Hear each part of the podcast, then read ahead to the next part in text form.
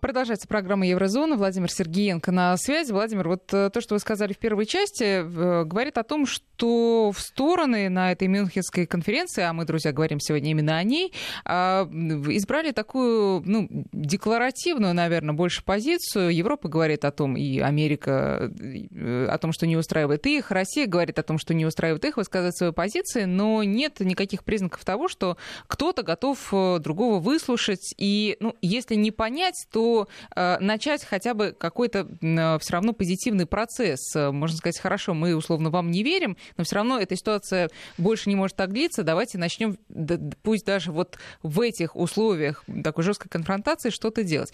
Вы видите какие-то признаки того, что возможен ну, какой-то позитивный, начало позитивного процесса?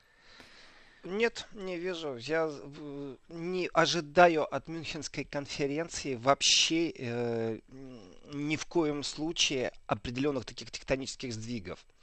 Это рабочая площадка прежде всего. Это площадка, в которой можно пересечься, обмолвиться словцом, понимаете.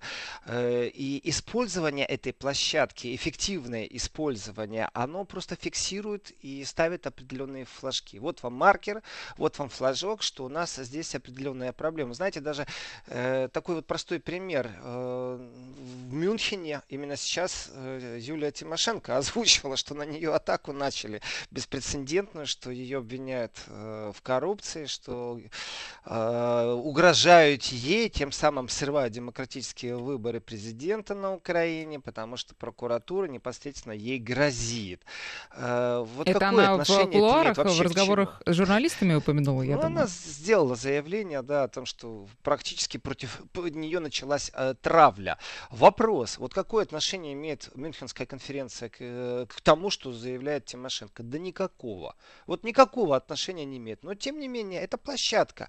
И на этой площадке э, озвучка определенных вещей это является в, в первую очередь самым важным подходом вот чтобы приняли решение, э, не просто так я говорил о том, что э, как, как будто устроители, организаторы ностальгируют, вспоминая, что Медведев подписывал определенный договор, что это вот произошло у них, и вот в девятом году мы поговорили, а в десятом вот уже даже и подписали. И Лавров тоже подписывал с э, Клинтон э, определенные вещи в Мюнхенской конференции. В этом отношении э, есть такой привкус, я бы сказал, привкус э, и желание больше у строителей, чтобы что-то сдвинулось. Но давайте вот поговорим поговорим о страхах с точки зрения того, как оно есть. Вот представьте себе, что сидит толпа европейских политиков, по-другому я ее не могу назвать, это масса, которая не может ничего изменить. Вот не хотят они, чтобы ракеты у них были, но изменить ничего не хотят. Почему?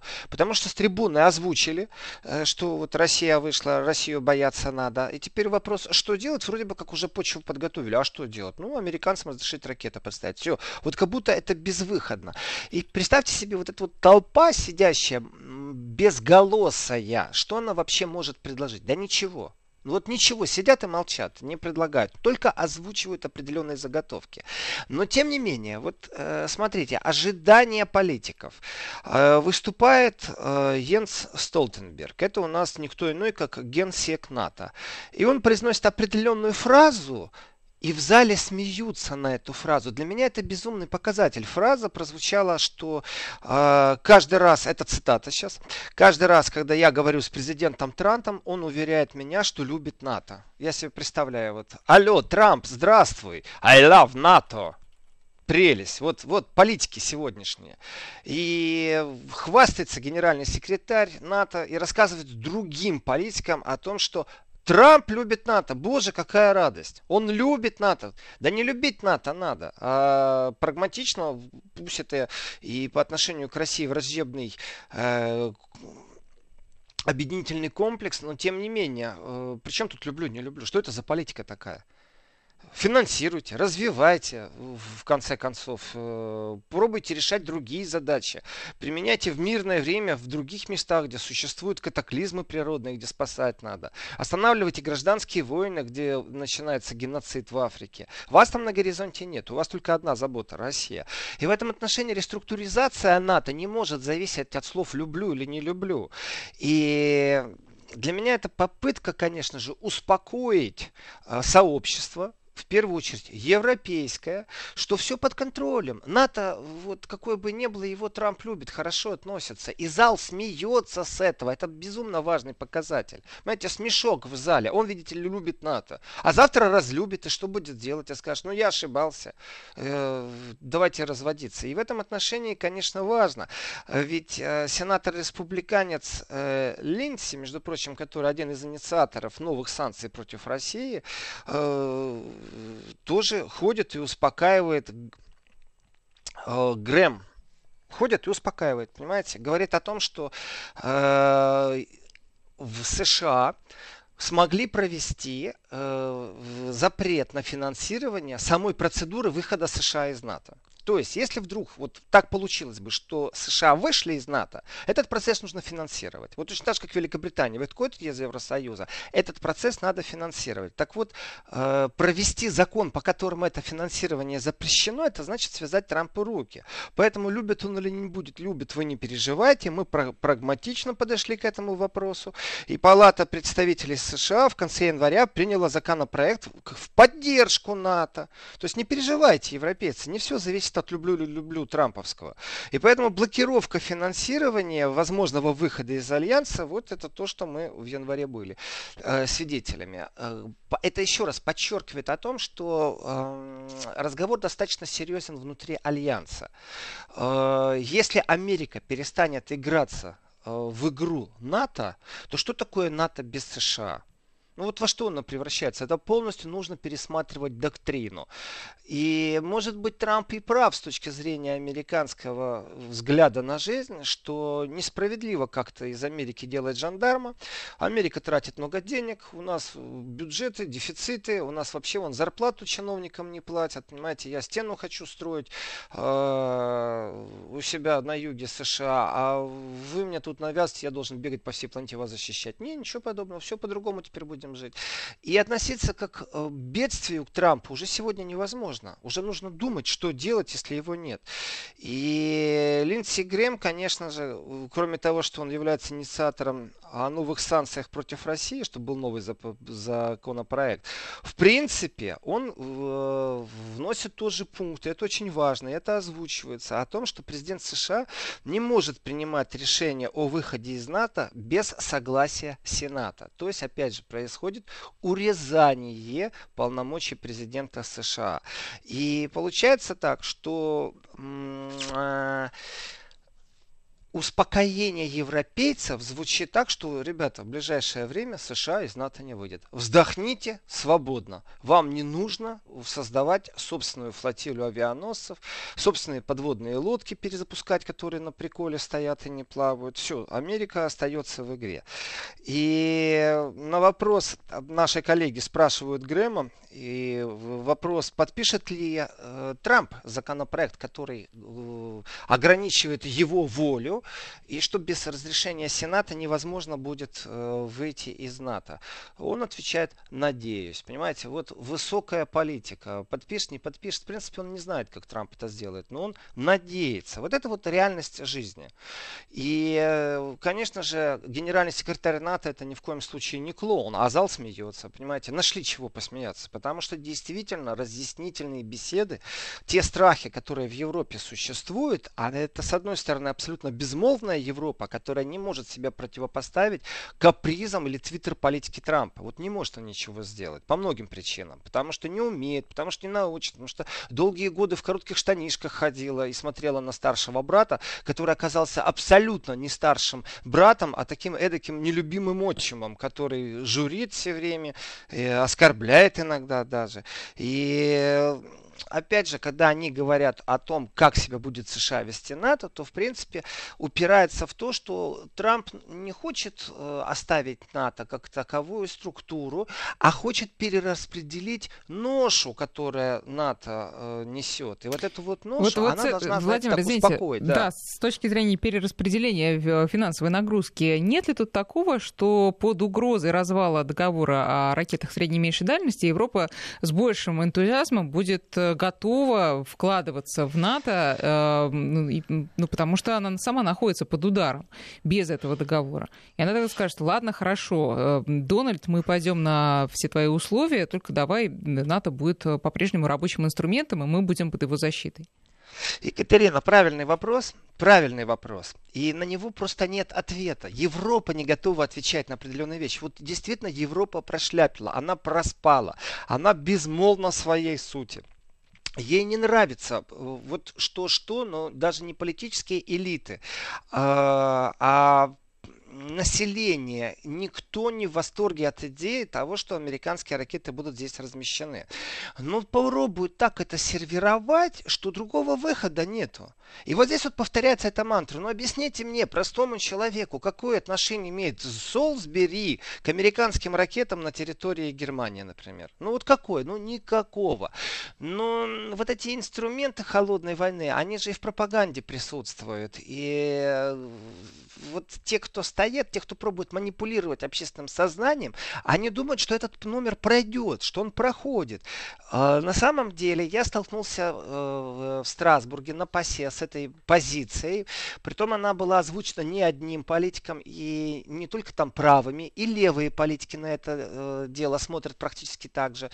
О том, что представьте себе такую ситуацию, что в России есть востребованность и есть в принципе э, Э, понимание именно в народе, который избирает своего президента, на то, что нужно быть жестче во внешней политике, агрессивнее должна себя Россия вести. Надоела вот эта э, риторика и мантра европейская. И представьте себе, что не сдержанный Путин у власти, а представьте себе, что придет кто-то в России к власти, кто намного жестче будет на внешнем периметре, кто намного агрессивнее будет себя вести на внешнем периметре, что Россия превратится в мирового жандарма. Вот что тогда вы будете делать? И в этих разговорах, знаете, это не шутки. Вот кулуарные вещи, они в этом отношении иногда э, озвучивают э, э, еще не маршрутную карну, как что-то решать, но страхи, которые висят в обществе. И если посмотреть на этот теперь через точку приложение э, Мюнхенской конференции, через призму Мюнхенской конференции, то ярко выражено, та Россия, которая сегодня есть, та Россия, которая экспортирует безопасность, Сирия, пожалуйста. Та Россия, которая может экспортировать безопасность, она должна быть затменена и вот здесь вопрос кем? Насколько структура НАТО может сдерживать или обязана сдерживать Россию? И перераспределение ноши, которое внутри НАТО должно произойти по понятию НАТО, и это прям цитата, справедливое распределение ноши между странами НАТО, не больше или не меньше, то, на чем настаивает НАТО, оно в принципе ведет к тому, что Европа будет больше суверенна. Вот отсутствие суверенности Европы, отсутствие Европы в переговорах, она только может предоставить площадку. Это звучит, это сквозит, это присутствует. И на Мюнхенской конференции, знаете, тоже уши развесили и ждут, что же там скажет Америка. Да успокойтесь уже, не выйдет Америка из США. Перекрыли кислород Трампу, не психанет, не напишет он Твиттера. Спите спокойно. Остается повестка дальше какая? Э, две сверхдержавы э, не могут между собой договориться. И та, и другая пришли к выводу, что ракеты ДРСДМД, что э, должно что-то быть изменено. Э, при этом выступает э, министр обороны Великобритании с министром обороны Германии. Что они могут говорить? Они фиксируют свою беспомощность в этом вопросе. И декларирование там, учений девяти стран НАТО там, практически на границе с Россией сейчас они будут это делать в море.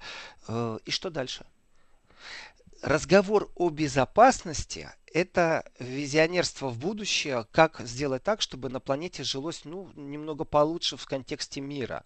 Навязывание, э, при распределении ноши, навязывание вот этих вот инвестиций, э, которые Америка безумно сильно давит, оно, конечно, перекликивается, и мне нравится, что ушел немного в тень разговора о Северном потоке-2.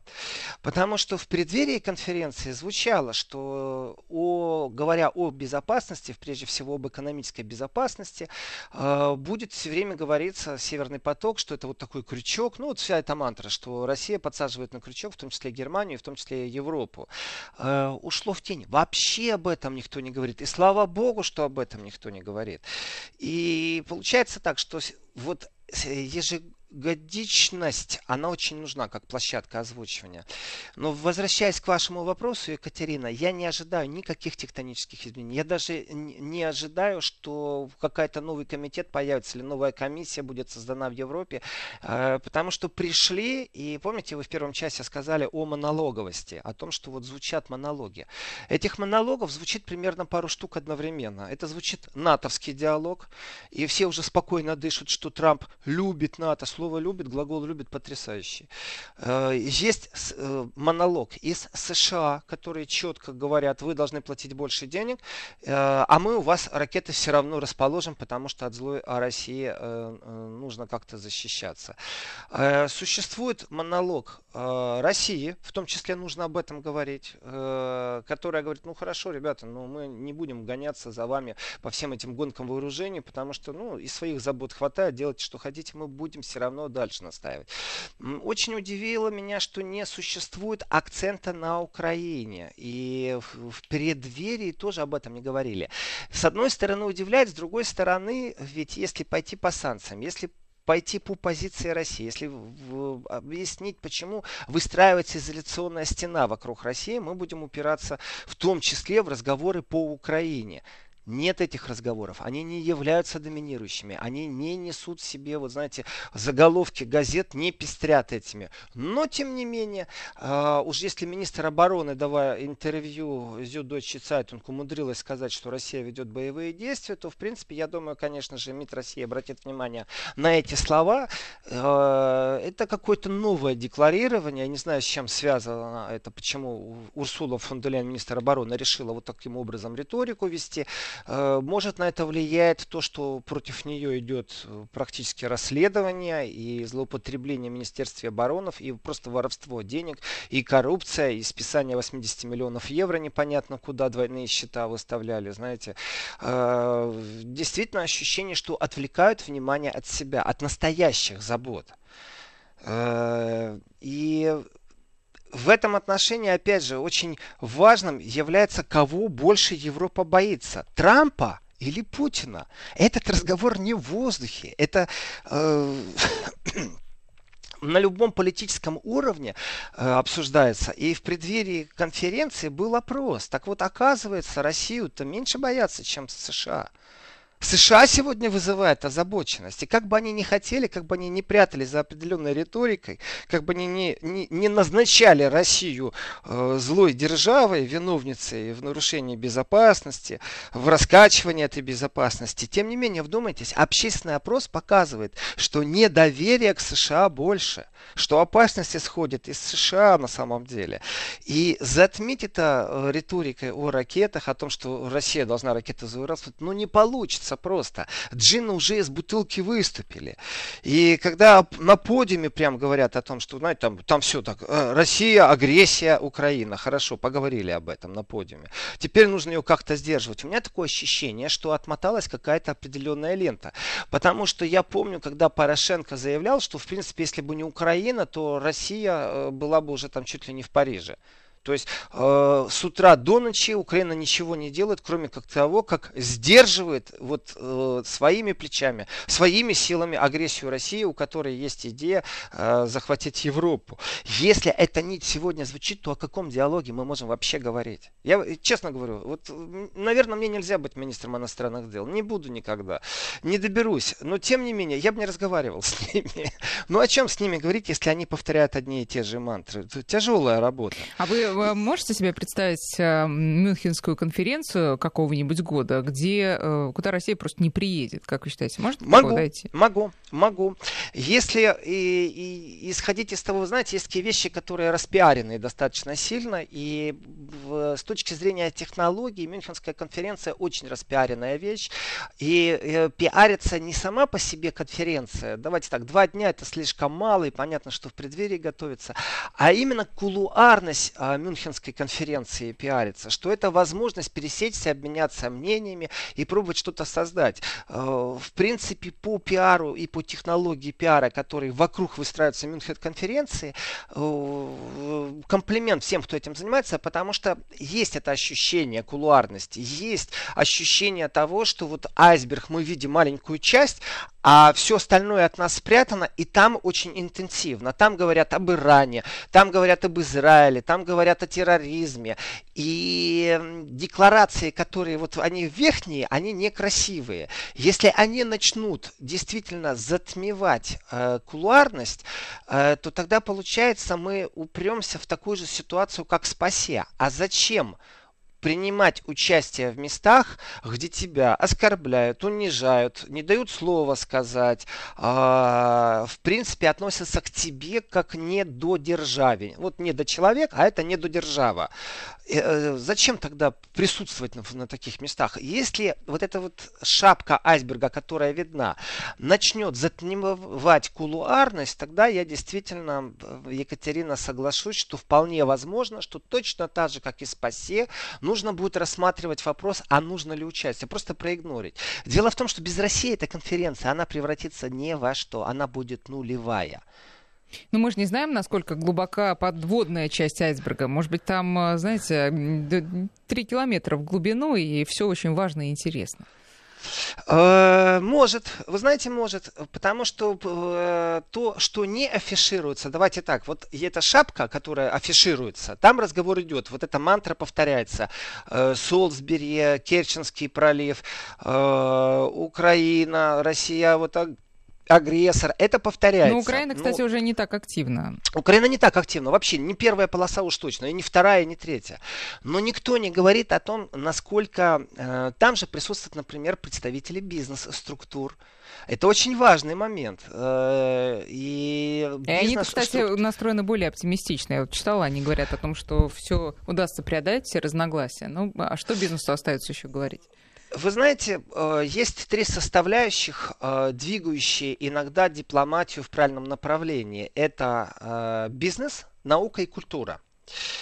Культура является самым слабым, ведь никто же не говорит, что культура тоже площадка для разговора кулуарного. Когда мы будем, разницы нет. Культура спортивная или культура мероприятий в виде рок-концерта или симфонической музыки или балет.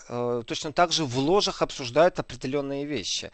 И вот если построить э, пирамиду определенную, то культура внизу, чуть-чуть повыше э, находится наука, потому что научные обмены всегда существуют, но они же не пиарятся, не афишируются. А еще выше бизнес. И бизнес действительно является таким мотором. Он толкает и заставляет дипломатию работать в правильном направлении.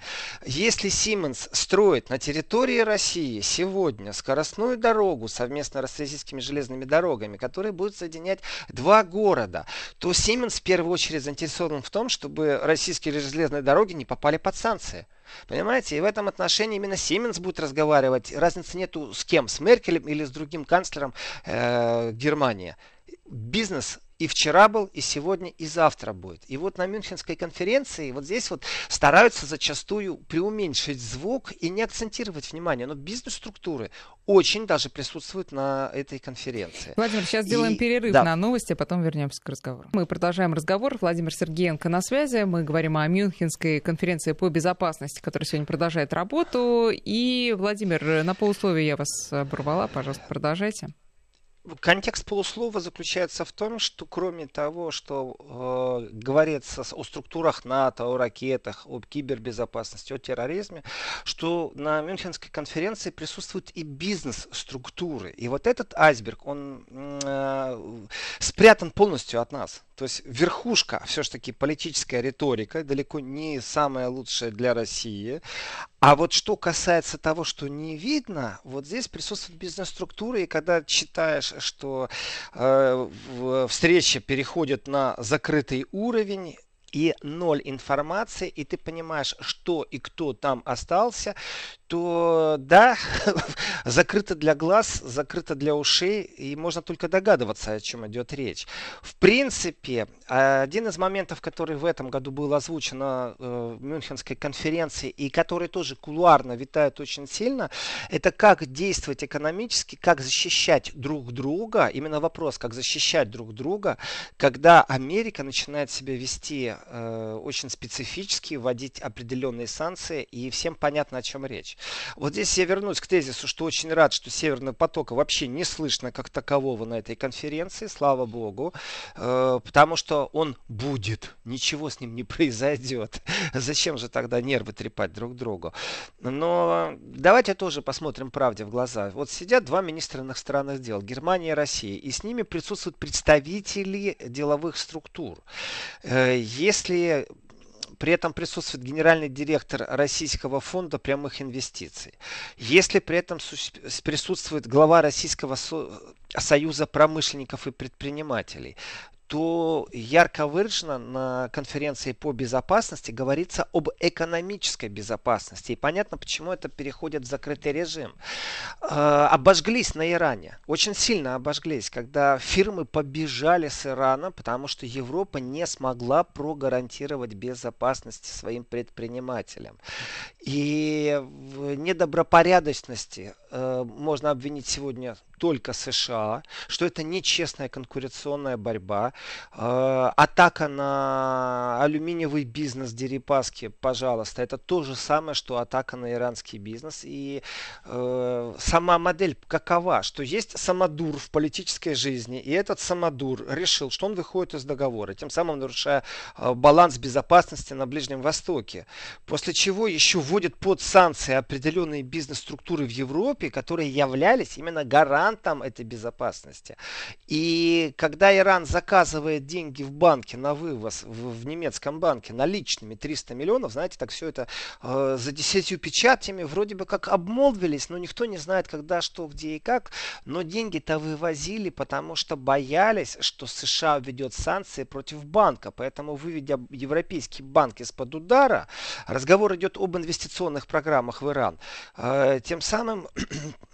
Опять получается, что Европа не является игроком никаким, ни стратегическим, э, ни тактическим. Вот просто площадка для разговоров. Вот все, что есть. Я понимаю э, сущность закрытых переговоров.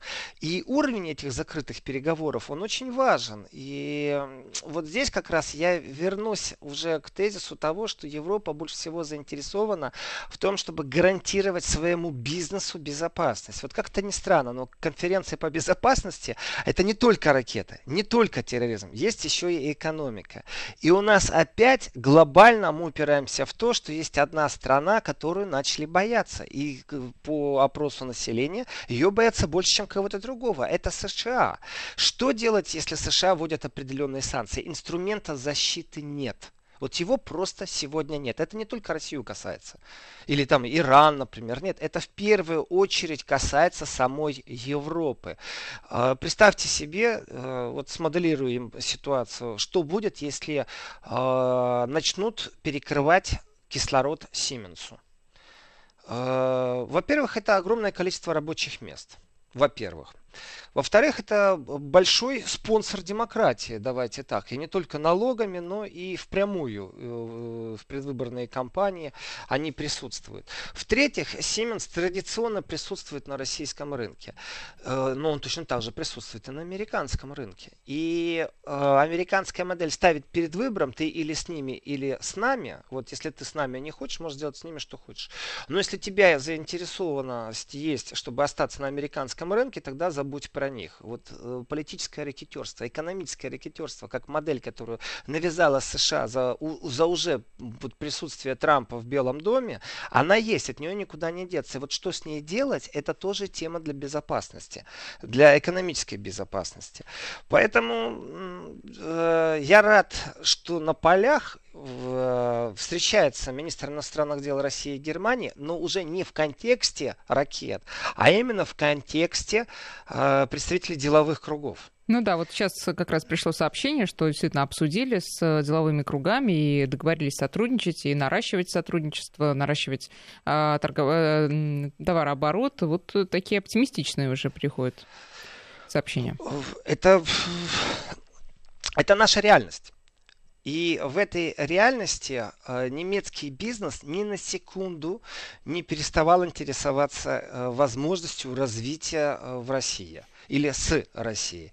Давайте тоже поговорим о том. Вот э, некоторый момент назад, в принципе, недели, полторы, две, э, сообщали о том, что присутствует русский бизнес. Вот появился представитель э, российского бизнеса э, в Германии в виде магазина, э, который по цене очень дешев, не умерен, а совсем дешев. И так получилось, что за два дня все раскупили в магазине, пришлось магазин закрывать. Э, вот определенная реклама даже была на этом сделана. Писали очень многие немецкие СМИ. Вот появился российский магазин.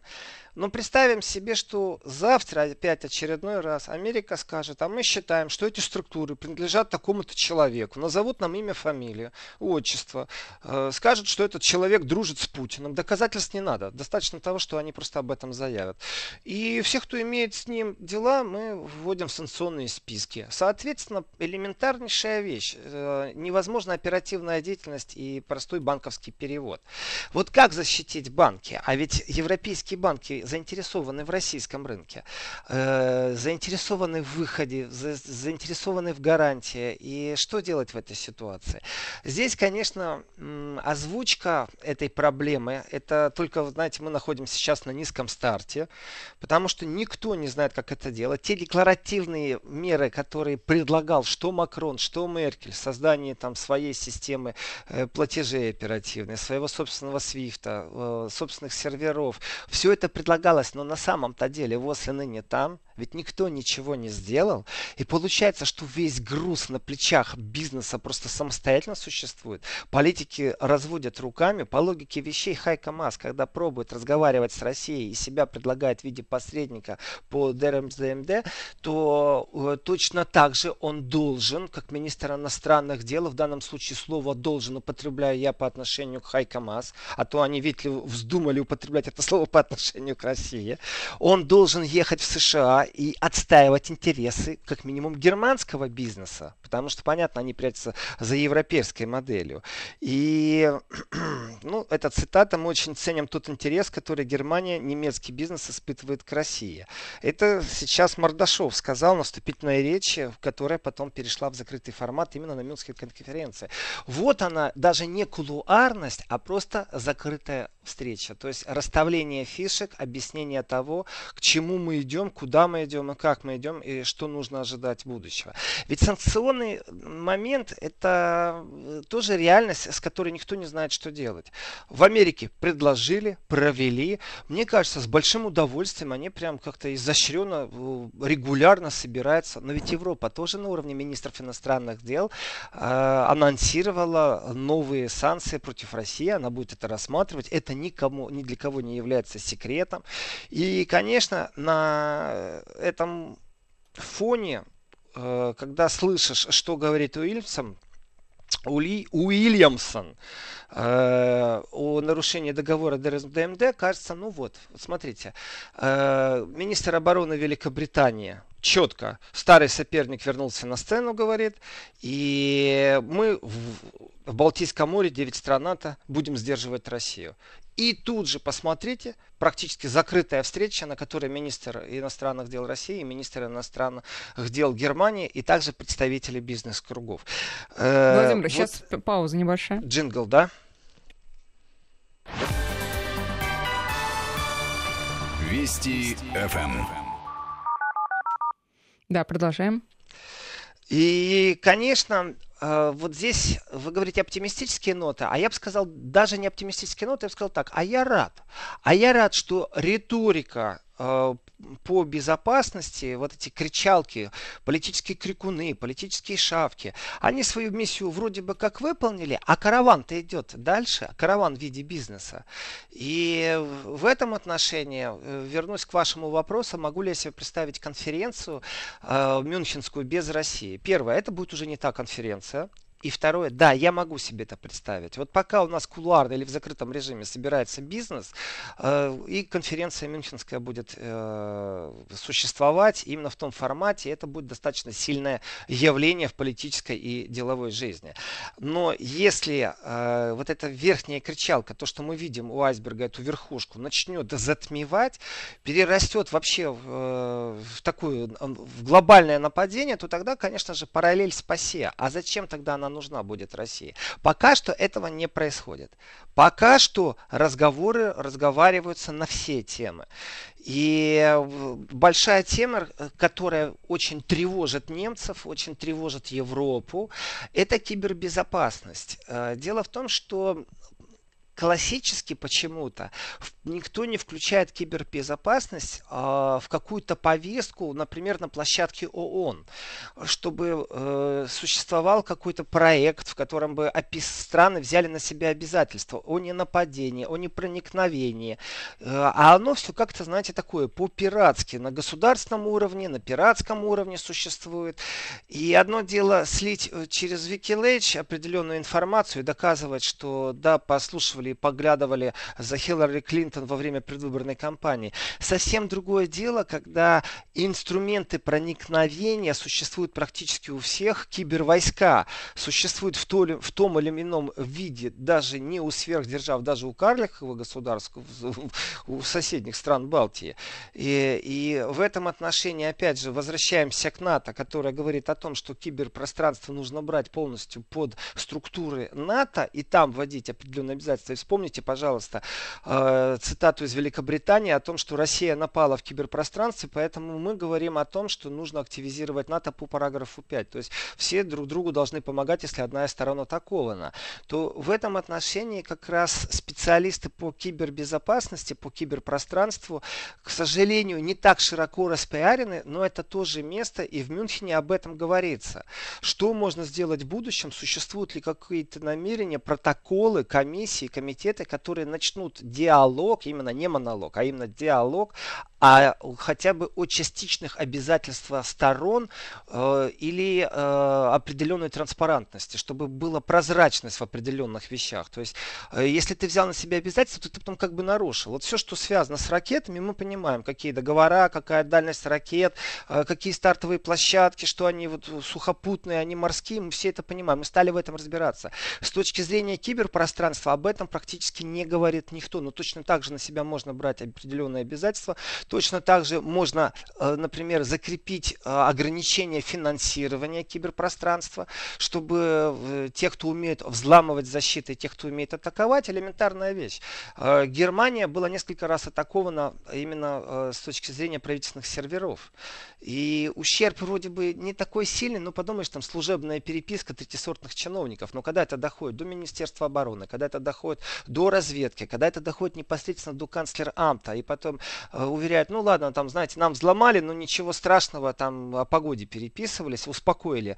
Но сам факт взлома, и вот здесь э, существует определенный запрос, чтобы против пиратов, не когда это государство с государством и обвинение государства в государстве, но когда еще и пиратский э, присутствует э, оперативный штаб в виде настоящих объединенных в интернет-пространстве людей, которые сидят по всей планете раскидано, друг друга никогда не видели, но когда нужно, они объединяются, начинают атаковать. И заканчивая тем, что просто юноша смог скрыть систему защиты в Германии, выложив огромное количество э, данных э, в сеть вплоть до частного номера министра иностранных дел Германии. Э, ходила э, такая смс вирусная, прочитал, перешли дальше, может пригодиться.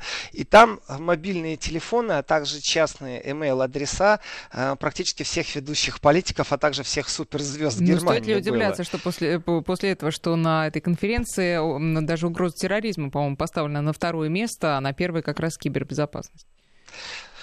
Э, мы не удивляемся. Вот здесь нужно радоваться. И в этом отношении, э, конечно же, символика присутствует. И поэтому э, Уильямсон, министр обороны Великобритании с Урсулой фон де Ляйен, когда говорили, они посвятили свою речь в основном противостоянию России. Это факт. Но, тем не менее, киберпространство, оно диктует нам новые правила и новые манеры поведения в дипломатическом мире в сфере безопасности. И, и терроризм нужно тоже не забывать. Вот здесь без России никак не, не могут. Я, кстати, Екатерина, вы знаете, э, возьму на вооружение ваш вопрос по поводу того, представьте себе, что России не будет. И те люди, с которыми разговаривали и в преддверии конференции, конечно же, будем обсуждать после конференции, что же там было кулуарно, информация же просачивается очень усиленно. Ну, пока вот не просачивается. Я буду говорить, а вот представьте, я буду их теперь троллить, я буду им так говорить. Пока нет, ну, дайте сутки хотя бы, двое. А, я буду говорить, вот представьте себе, что там России не будет. Вот просто задумайтесь, что будет с Мюнхенской конференцией, если не будет Россия Э, тогда с уважением, пожалуйста, относитесь к России и выстраивайте диалог вокруг терроризма. Да подождите, вы еще не знаете, что они вам ответят.